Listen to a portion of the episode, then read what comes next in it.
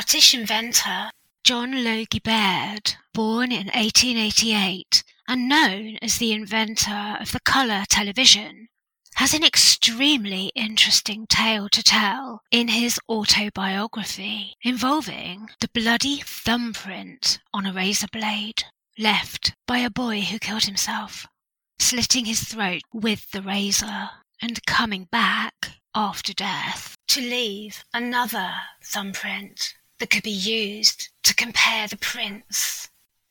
Known as the father of television, the British Science Museum say John Logie Baird showed an early interest in engineering.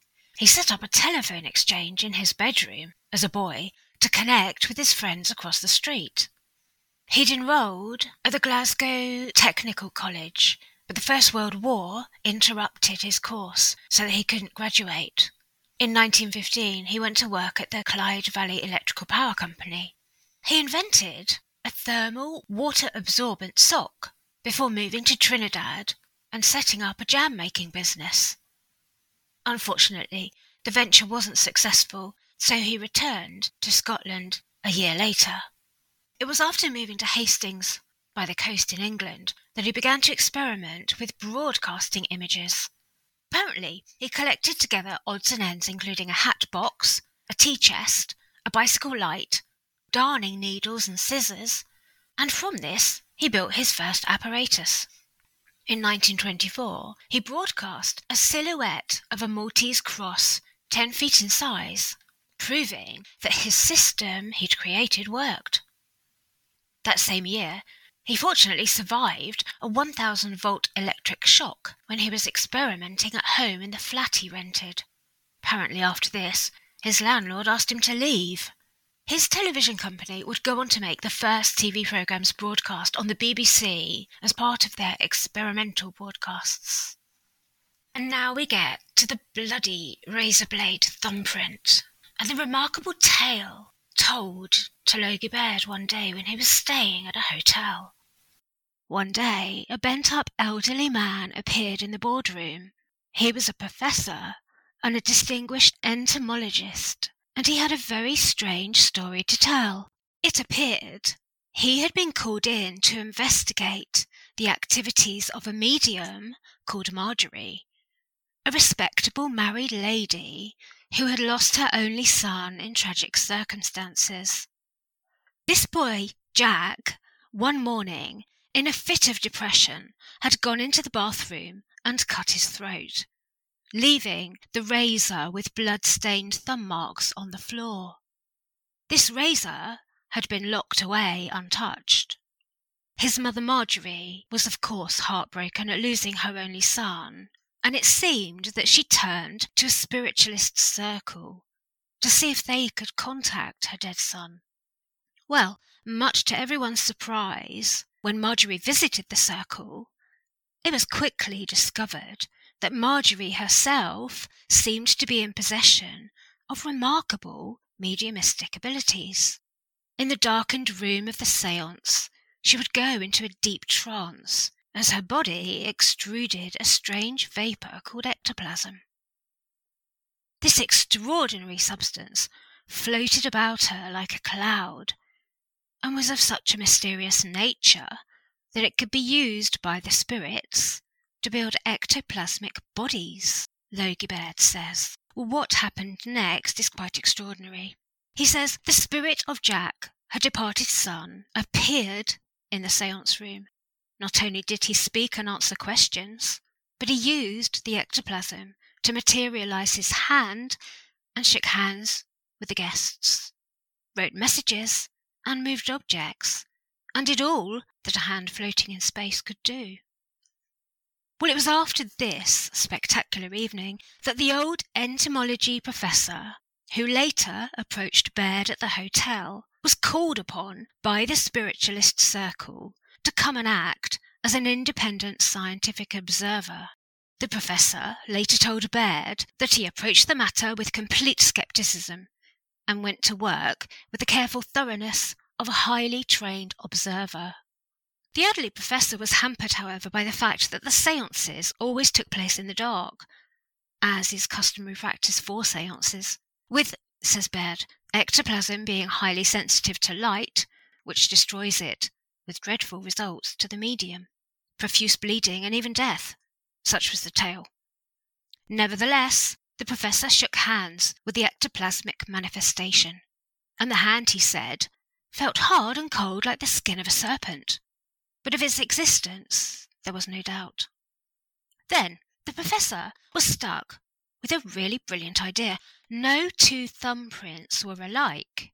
Why not get Jack's ectoplasmic hand to make a fingerprint and compare it with the prints on the carefully preserved razor? So, at the next seance, Jack, when he materialized, was asked to press his ectoplasmic hand into a piece of wax to leave his print. Then the print was compared with the prints on the bloody razor. Baird says the prints were identical, but it didn't end there. The professor, says Baird, had heard that I had a device which enabled a person to see in the dark. He wanted to borrow this so that he could watch the whole process of materialization. I agreed at once to take part in this, and he went off to arrange matters. It was going to be tremendously exciting, of course. However, it was not to be. Baird says I never saw him again. He was killed in a motor accident. A spiritualist told me that this was undoubtedly the action of the spirit forces and the result of his effort to pry into sacred secrets. Well, it was shortly after this that Baird's contact with Thomas Edison came, though Edison was dead by now. It started with the arrival of a man at the company where Baird was working. The stranger had brought with him an invention that he wanted to show Baird. It was an electric motor controlled by a tuning fork. Baird says he had it with him, but had some difficulty in making it run properly. So I suggested he should come back when the troubles were overcome. He rose to go, and as a parting shot, he said, Would you care to have definite and irrefutable evidence of the survival of the personality after death? I said, Yes, I would give everything I possessed for such evidence. Well, he said, you only have to go to West Wimbledon. I duly arrived at the address given, a small, highly respectable villa. Here I was welcomed by a party of elderly ladies and gentlemen and given tea.